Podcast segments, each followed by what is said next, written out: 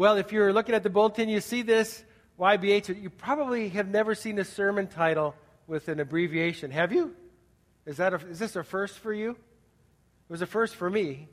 Any guesses on what YBH stands for? You be home. you be bad. Yeah? What else? What's that? You, you belong here. Interesting. Someone, this first service said yellow bellied hillbillies. you what? Yeah, your Bridgewood home. That's pretty cool. Yogi Bear's home. That's true. Wow, you guys are cranking them out. You're awake. Actually, what it's from is from Rick Warren. Do you know who Rick Warren is? Rick Warren is our, uh, probably one of the premier evangelical leaders in our country and the world, actually. Um, Saddleback Church in California. And Rick is, was a lot like Brendan. He grew up in a pastor's home, heard sermon after sermon after sermon after sermon. And he says his dad was a great speaker. And they had a lot of great speakers come through and speak at their church. But he started to notice about the time you graduating seniors, uh, right about that time, he started noticing that often what would happen is preachers would preach a great message which would lift up a high ideal, like you should have a good marriage. Does everyone agree you should have a good Christian marriage, right? But Rick would write down in his notebook, he'd write YBH. Yeah, but how? And he'd hear, you should be a, a good discipler. And he'd go, yeah, but how? And over and over again, he realized he was starving for some practical instructions. Yeah, but how? And we've been talking to you about discipleship, and I've been thinking, you know, we probably should go back to the passage that Brendan started to open up and get some answers to the yeah, but how? And that, we've been trying to get practical. Because, for example, for the last year and a half, Brendan or I would ask you two questions. You know what they are? What are they? The two questions that come up every Sunday. What is God saying to you? And what are you going to do about it? Trying to get practical. And the passage that we're going to look at today gives us lots of things to practice. And I'm hoping that we can walk through and you really get a sense of okay, this discipleship thing, I'm starting to see this is how I could do it. Before we get into it, I want to just cover some groundwork because I think it's important to have a foundation and, you know, gathering from some of the messages and some of the ideas. So I just want to first say, what is discipleship? Because we've had a lot of people say, well, what is it? What does it mean to be disciple? And probably the simplest way to say it is how Jesus said it follow me. That's what Jesus was always doing. And then later Paul says, follow me as I follow Christ. It's so it's not rocket science. It's really as practical and as simple as the game that we used to play as kids, like follow the leader. So if I say, Dave, would you please put down your pad for a second? Follow me. Follow me, Kate. Follow me, Tom. Follow me. Look at these brave souls that get out. Is this very hard? Pretty easy so far, isn't it? Wait till I have my son, who's the fitness trainer, come up and have us do some exercises. That was, see, they're just following. They've got identified to following me, so now I'll give you an idea of how intimidating this crowd is. Come on, follow me. Follow me, Dave. Up here. Take a look at this bunch. They're scary, aren't they? so they're following. Following me. That's what Jesus is calling us to do. Give these guys a hand. They did a good job following. Da, da, da, da. Great. Thank you for being willing. If it's that simple, why does it seem like it's so hard? Any ideas? If it's that simple as following Jesus, what happens? Someone said the word distractions. Yeah? That's like trying to get your kids to follow you in the grocery store. What do they put right by the register? Moms, especially. Candy, major distraction. I watched a kid at Target stage like a 1960s peace riot right there for a Reese's peanut butter cup. Must have, you know? So distractions are part of it, but here's the, here's the other thing that I, I think we have to reckon with. And don't, don't go in the cellar of shame on this thing. but our natures just don't like to follow. And especially when it comes to the area of trust and faith. We'll talk more about this in a minute. But hold that kind of in the front part of your brain that our natures get in the way.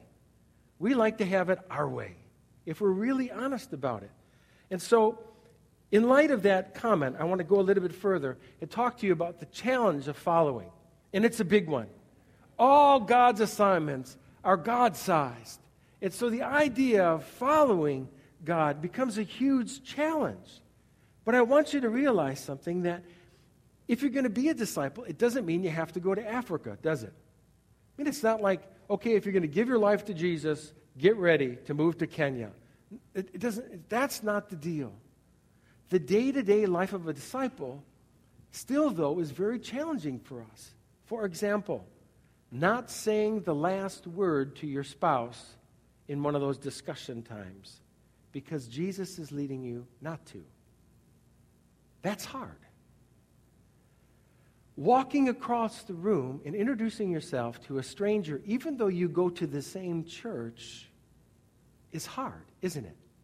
And sometimes you just don't want to do it. Isn't this true? And so, what I want us to realize is the challenge that, that discipleship calls us to takes us to a place where we realize, ugh, it's going to take some grace for me to follow you, Jesus, in this direction.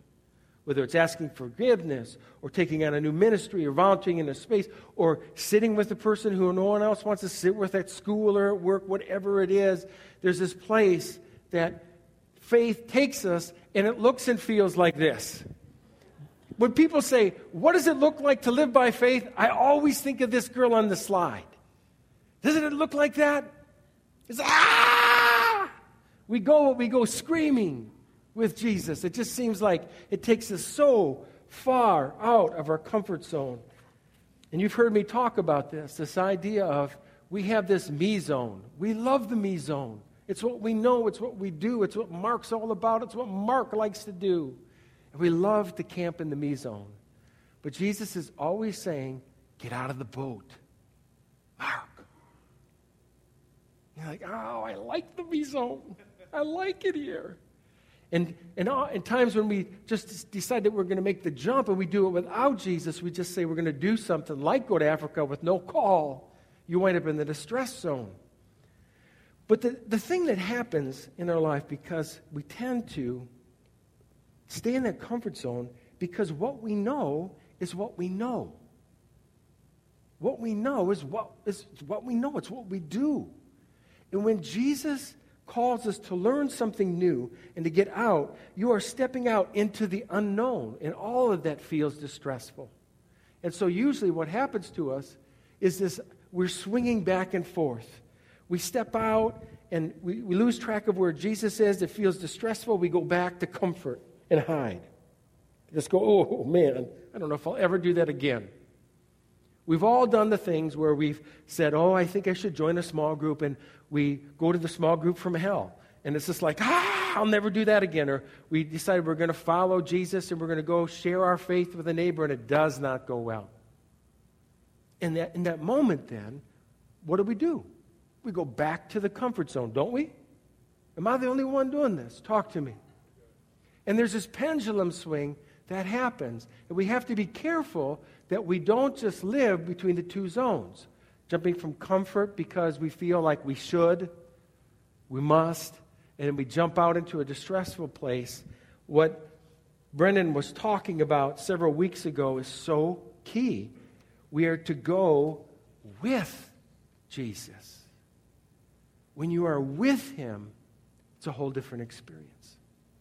When you are with the Lord, there is grace. When you are with, there's an awareness, there's a safety, there's a peace, there's a security. And even though you might still have butterflies, I often do, there's a capacity to step into it because you are with Him. Do you get this? Now, I want you to see something, though, because in the text that we're going to read, we're going to run into Peter, who's a very different Peter. When we last left Peter in the Gospels, he was the guy that was the recovering denier. Right? Not once, not twice, three times he denies Jesus. Anybody here done that lately? I mean, so, but all of a sudden, when you open up the book of Acts and, and you're reading the first chapter, you go, whoa, wait a second, it's Peter who's taking the lead. And then Pentecost happens, which is Pentecost Sunday. The Spirit falls. Who stands up to address the crowd? Peter. And he preaches quite a sermon. And you go, what happened to this dude? And when we get to the text we talk about today, Peter and John are going to pray. It's Peter who takes the initiative. You know the story because we talked about it last week. This guy's healed. And you go, what happened to him? What happened to him? And what happened to him has to happen to us. Because in order for us to have the security to step out, we really need to surrender. We really need to give ourselves over to the Lord and to say, Lord, I'm yours. And we need to keep surrendering. The Christian surrender isn't a one and done deal. It is today will I surrender. Today. In fact, not even today, it's in the moment that I hear the call will I surrender and go. And I think what keeps us surrendering is keeps us from surrendering is when we get mispositioned. Because I agree with Brendan. With Jesus is the key. But sometimes we think we're with God, but we're mispositioned. I was going to show you this clip this morning, but I just thought it would take much time. But this is, maybe you've you heard of this. An 80 year old woman on her birthday decided she wanted to go parajumping, parachuting. 80 years old. And so, as the clip happens, she jumps out of the plane and her harness comes off. And she is literally hanging upside down with one hand grabbing the guy that's supposed to be saving her life. 80 years old. She was mispositioned. That's not how you're supposed to do it. She made it. She survived, so don't worry about the 80 year old lady. And actually, she turned 81 this year, and she got to drive a race car on a track. I don't know if she's psychotic or what her deal is. But in Christianity, we get mispositioned. Let me give you some idea. One misposition is we get under God. We begin to think that our relationship with God is like this Spencer!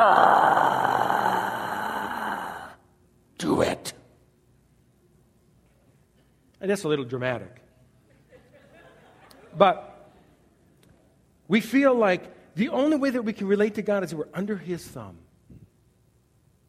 In this kind of a relationship, you know, your walk is marked with fatigue, discouragement, guilt, and stress. You just feel like, man, I just I can't make them happy. And oftentimes, when we get in that cycle, we get into this other misposition. This is a very popular one for Christians, where we're working for God. I don't know where we get the idea that we could somehow do something God can't. Like, I'll do that for you, God. Like, we could do it better. But anyhow, we get in this mindset as Christians, like we got to do it for God. And so we do, do, do, do, do, do, do, do, do, do, do, do, do, but we don't have any joy. We look like we're baptized in lemon juice. It's not good. And so we become this army of Marthas because we're doing, doing, doing, doing, doing. But there's not joy. There's not a sense of with God. It's always for God. I'm for God. And it's a misposition. If you're there, no wonder you don't want to surrender freely. The other one that I see a lot these days is we're chasing after God. We can kind of see Him way off in the distance, and we think, oh, if I just run hard enough, if I just pray hard enough, if I just fast long enough, if I just lift my hands, if I just dance, if I do that, that, that, all this stuff, somehow I could just get close enough to touch Him. And we chase, chase, chase. This misposition, as disciples gets us absolutely wiped out, exhausted, discouraged. Many people that I know that I've been a Christian now for 32 years, many of the people that I started the race with have fallen into this, and very quickly there is no me on the picture anymore. They just give up. I can't quite catch them. It's a misposition because the reality of the gospel is over and over and over again 467 times, Scripture says this to you Fear not. Why? I'm with you. You think he's trying to get our attention. But he wants us to realize I'm with you. I'm for you. I'm over you. I'm under you. I'm paving the way for you. Stay with me. Be with me. This is the way we're supposed to work is together. I'm with you. And so the text that we're going to look at now, having laid a little bit of this foundation, in fact, I just want to pause for a moment. Can I? And I want you to pray with me. And this is just in the privacy of your own heart. Lord, if we're mispositioned and we're like that poor lady hanging on by this strap, we either feel under or we feel like we're working for you all the time or we're chasing like, man, Lord, begin to work in our hearts now. It's just between me and you. Get us in the right position. Amen. So, as we look at the text, there are some principles that teach us certain practices. And if you do these practices, they're the yeah, but how. Principles are eternal, unchanging, they're written, they're true no matter what. Practices are adapted, they're changed, they, they're personalized. So you take the principle of God and you develop a practice to respond to it. You'll understand this as we go through. Open your Bibles to Acts 3. Starting at verse 1, we're going to read the text that Brendan worked from last week and we'll work from again this week. Starting in verse 1. One day, Peter and John were going up to the temple at the time of prayer at 3 in the afternoon. By the way, at the temple there, there were different times. So they had morning service, they had an afternoon service, they had an evening service in the Jewish tradition. And the disciples were thinking Christianity is just an extension of this, so they're still going to the temple to pray. Number two, now a man who was lame from birth was being carried to the temple gate called Beautiful, where he was put every day to beg from those who were going into the temple courts. And when he saw Peter and John about to enter, he asked them for money. Peter looked straight at him as did John, and Peter said, Look at us. So the man gave him his attention, expecting to get something from them. And then Peter said, Silver or gold I don't have, but what I do have I give you. In the name of Jesus Christ of Nazareth, walk. Taking him by the right hand, he helped him up, and instantly the man's feet and ankles became strong. So let's take this text apart. There's going to be a verse that offers us a principle that also invites us to practice a certain thing. And as we do this, you know, I'm going to unpack it. There's going to be some information. Be listening in your heart of hearts. Lord, what is it that you want me to pay attention to? Because we want to hear what God is saying, and then we want to do it want to get on board. So, the first principle that we see here is that we need to learn how to get what you need so you can give what you should. We need to be able to get a download in the moment that we, we need to begin to do the discipleship thing. If you're going to be the kind of spouse that doesn't feel like they have to get the last word in a discussion, and you need to follow Jesus in that, at that moment, you need strength and grace to help you do what you can't do on your own. And you need to know how to get it. If you are going to walk across the room and introduce yourself to someone when you're terrified, when you're an introvert like me and you're going to do it, you need to know how to get real grace and strength in that moment. If we're going to be disciples that get out of our comfort zone and into the learning faith zone, if we're going to get out of the boat, we need to know how to get grace that actually enables us to do that.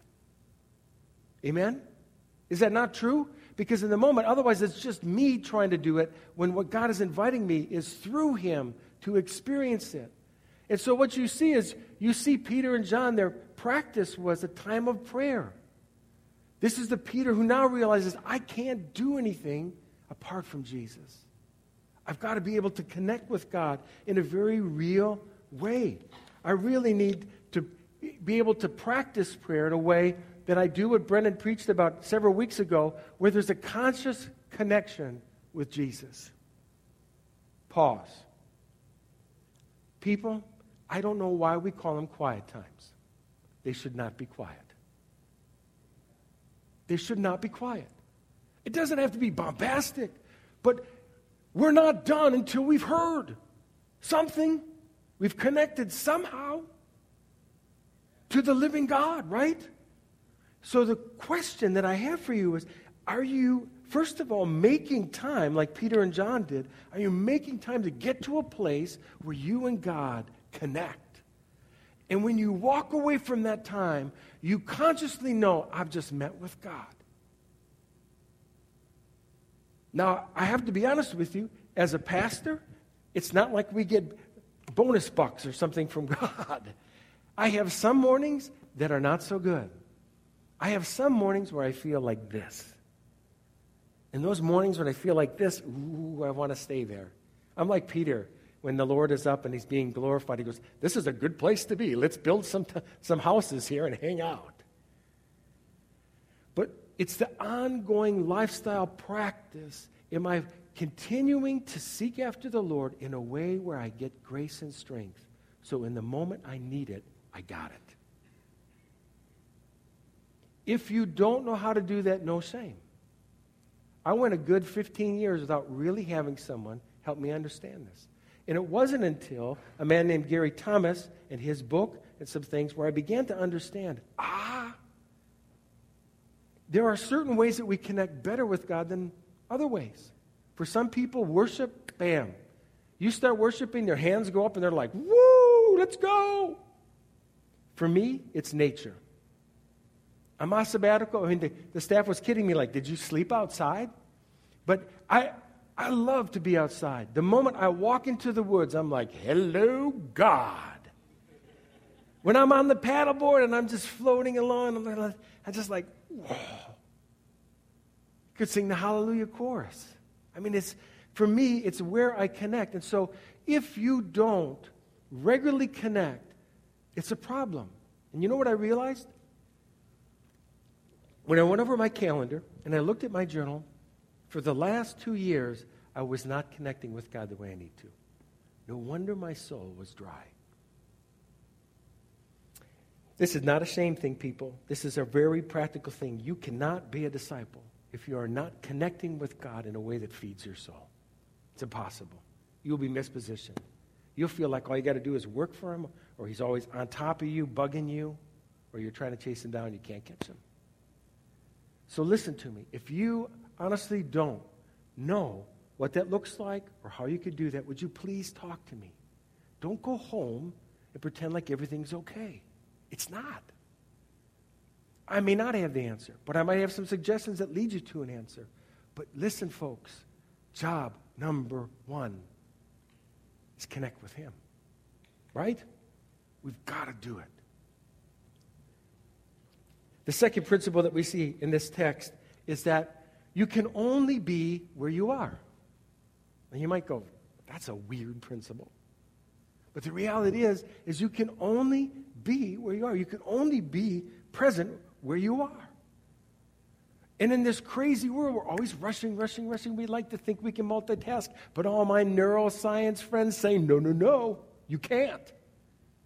All you multitaskers in the room, and I know you're here, you can't. They love to find people who go, I can multitask, and they say, come on into the lab. And they have ways of proving to you you can't. Your abilities, your focus, your memory, your capacity all goes downhill when you start doing this. You must learn to be present. You see, when he saw Peter and John and they were going to pray, he asked them for money. Peter looked straight at him as did John, and they said, Look at us. They paused. Bam. Stop. And you, you know you struggle with this. I was saying this to the first service. You know, you come in and you got so much to do. So you just, you left the office. You're kind of crazy running. You throw your car keys someplace, you don't know where. You go, you grab something, you make a quick lunch. You stuff half a sandwich in your face. You run back on You go, keys, keys. Some demon took my keys. In the name of Jesus, bring those keys back. You know, no. You just weren't there, right? Do you guys get it? You're just not there. In order to know, you got to put them down and go, I'm present. I'm focused. Stay, keys. Demons, get away. And you know. Are you with me? You see, in order to really practice this, you really have to be present. It's, it's so key, and you see Peter and John doing that. They're putting the brakes on it. So, the practice you have to develop is pausing. Years ago, a missionary um, was on a, a busy, he was setting up radio stations in unreached areas of Africa. And uh, they were just beset with all kinds of flooding problems and things. So he's pushing his people as they're carrying this radio equipment through some pretty hard terrain. And um, push day one, day two, they're pushing. Day three, all of a sudden, all of his workers set all the bags down and sit on top of the bags. And this Christian missionary is panicking. He goes, what, What's going on? He tries to talk to them. They don't speak his language. You know. So he asks the interpreter, he says, Would you talk to them? What's wrong? we got to get going. Would you talk to them? And so the interpreter goes and he talks to him. And he goes back to the missionary and he said, What'd you find out? And he said, Well, this is what they told me. They're waiting for their souls to catch up.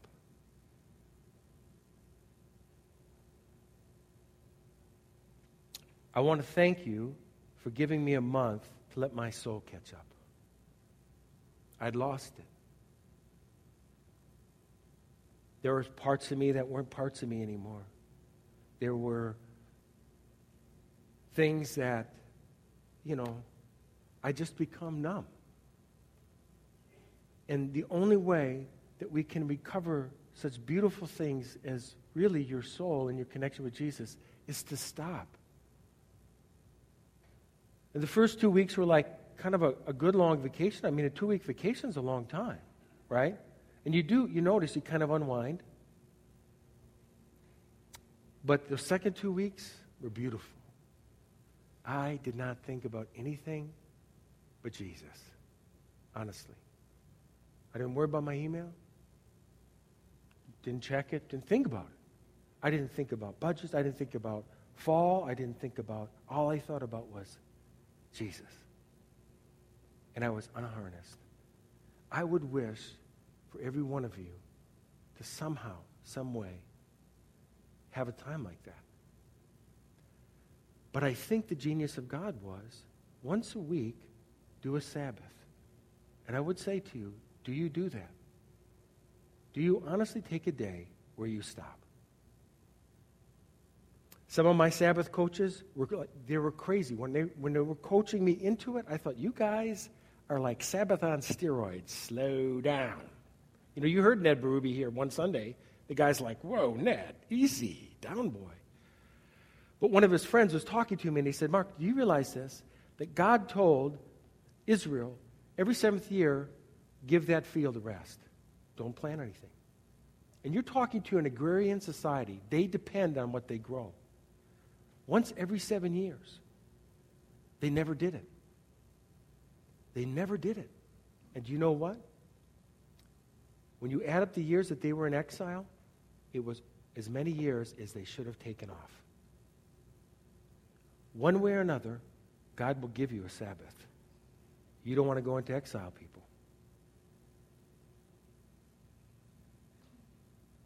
As the rappers say, you feel me?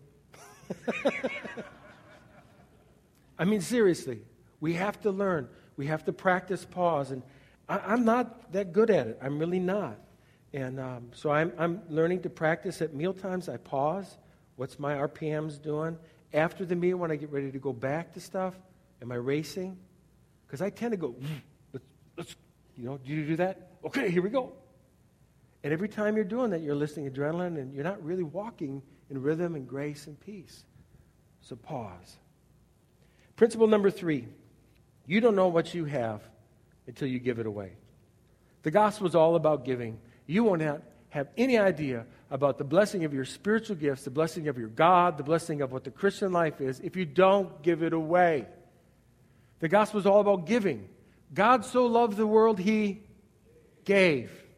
Jesus tells us, freely you have received, so freely give. It's all about giving and we have to learn to give it away. And the key here is that we can only give away what we have. So Peter says, he says, listen, I don't have any money, dude. But what I do have, I give you. And the reality is, is that we've got to practice a way that we give things that's not just a giving away a thing, but giving away who we are. So the practice that I add to this is a little unusual. It's practice watching for people of peace. You see, Christianity is a religion about relationships, isn't it? It's about a relationship with God. Hear, O Israel, love the God, love your Lord your God with all your heart, soul, mind, and strength. And the second command is like the first love your neighbor as yourself. All about relationships. When you talk about giving, there's got to be a sense of God, who are you asking us to give our lives to? If we're really going to do discipleship, we've got to have a sense of who is God connecting us to. Because if we, if we believe what 1 Corinthians 12 says, and Romans 12 both, God is arranging the body. He's fitting us with different people. And so you really need to get in the practice of watching for who God has sent to you and who He's sending to you. So what you see here is Peter and John, people of peace. As they go to pray, there's a holy interruption and they pause. There's a man God is sending to them. And now what they need to do is give to that person. So, this whole concept of people of peace is the idea of asking the question over and over again who is God sending me to? When you walk out from here to there, if you pause and say, Lord, in this room right now, who would you send me to? It'd be beautiful. It'd be a great start. Launch. Or, who is God sending to you? Both happen. And what we need to do in the rhythm of discipleship is to begin to recognize, Lord, who would you have me go to or who, who are you sending? Then there's a connection that happens. Does that make sense to you folks? And so what you see Jesus doing is he's walking through the, the world. He's got these 12 people that he feels a unique call to minister to and with. And as we go on from here, what we want to do is say, Lord, who is this that we can connect with? Make sense? Last principle. And it's an important one because about this time you're like, wow, Mark, this is a lot of information. Can we, you know, stop here? It's the realization that all discipleship, giving gives. There's no way you can outgive God. There's no way that you can bless in a way that you're not blessed back. You see, in this moment when Peter and John stop and they pray for this guy and he's healed, do you think that that's like a ho hum moment? You know, like, well, just another day at church. How was church today? Blah, blah, blah. And this guy got healed. He was lame for 40 years. No biggie. You think that's what I was like? What would you do? I mean, the most amazing healing that I've ever seen, and this, this blew my mind, was at a camp where a kid had broke his arm and the bone was through the skin. And we gathered around and we prayed, and I saw with my eyes the skin close and the bone heal. And it was so mind boggling, I wanted to throw up. It was like, whoa. But does Jesus heal? Guess so. Do you think I just kind of went back to my cabin? I was like, that's a snooze button. Just healing arms, whoopee ding dong. It's electrifying, right? And when you give and you see the dynamic of what happens as you give, it's amazing. And, and sometimes it's just simple stuff. Ben and I were in Target, and he makes fun of me. He's like, Dad, you just always are schmoozing with people. I'm not trying to schmooze with people, but there's this lady, and you could tell she's having a bad day. In fact, she kept telling us, didn't she, Ben? This is such a bad day. And, you know, so she helped us find the things, and she came and she checked on us. And I just, I slapped her high five, and we walked away, and she goes, You made my day. And I thought, Seriously? A high five made your day? You know, but it's just a moment, right? giving is electrifying. It's contagious. It's good, isn't it? So, as we seek to give ourselves in discipleship and move in that, we should expect to receive some. So, we just want to keep practicing giving. Lord, how do you want me to give myself away? It's a big deal. And we, we keep asking the Lord over and over again, Lord, who are you sending me to? Is this person, are they sent from you? What do I do? Now, I want to give you a great and funny story of Tony Campolo that kind of packages this so you can see what would it look like if based on these principles I did some of these practices, what would happen? You ready? And I'm closing with this.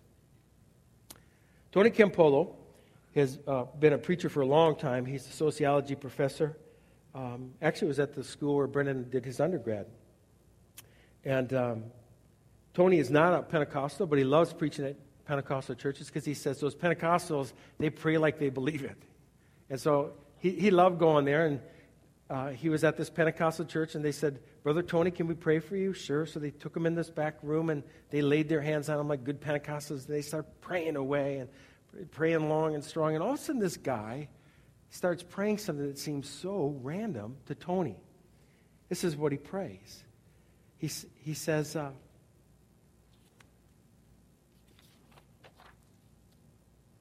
Got to find my notes.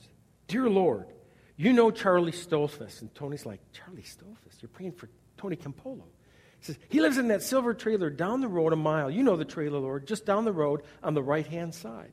And Tony remembers at this point thinking, you know, dude, God knows where this fellow lives. You don't have to give him directions to his house. But he keeps praying. He says, Lord, Charlie told me this morning he's going to leave his wife and three kids. Step in, do something, God. Bring that family back together. Finally, they stop praying. Tony preaches. He finishes the, the service, gets back in the car, and he's like, whew, I don't know, this Charlie Stoltzfus thing is weird. And he's driving down the Pennsylvania Turnpike when he sees a hitchhiker. And Tony Campolo, you know, he's a radical dude, so he pulls over to pick him up. Guy gets in his car, he goes, Hey, I'm Tony Campolo. Guess who he was? Charlie Stoltzfus. Tony goes, Bingo! He drives down to the next exit, he turns off. Does a U turn, starts heading back. Charlie slides down in the seat and goes, uh, Hey, mister, where are you taking me? Tony looks at him with seriousness in his eyes and says, I'm taking you home. And he goes, Why? And he goes, Because you just left your wife and three kids. Well, his eyes about popped out of his head. he just got real quiet and just sat the whole way. But he said what really drove him crazy was when he drove to the trailer park, got on the right hand side, and drove right to the silver trailer and stopped. Charlie says, How do you know where I live? Tony says, God told me. So he gets out of the car. The wife comes running out. You came back, you came back. Charlie starts whispering to the wife, kind of pointing over at Tony, and her eyes got real big too. And Tony said, Listen, you two, God sent me here so you guys can stay together. We're going to talk right now. You better believe they did. And they gave their life to the Lord. All because Tony paused. Tony followed. Tony gave. Amen? Something that is as simple as stopping to pick up a hitchhiker. I mean, I'm not advocating that because I know there can be some weird stuff. So don't email me this week about hitchhiking. the power of the story is the power of being with Jesus. Let's pray. As often when we get ready to take an offering, I, I want to urge you to, to just listen and ask the Lord, Lord, what are you asking me to offer up? You know, what, what surrender do I need to make? What are you asking me to follow you in? Just be available. Lord, we thank you that this is not something that you're making us do. It really is something that we get to do. You work in us, you work through us, you work around us, you work for us. Thank you for that. Would you help us in this next season to be watching what you're doing, watching for people of peace, watching because we're pausing. So we give you this time as we go back to worship. We give this time and we continue to listen. And we thank you that you want to make us more like your son, Jesus. Amen.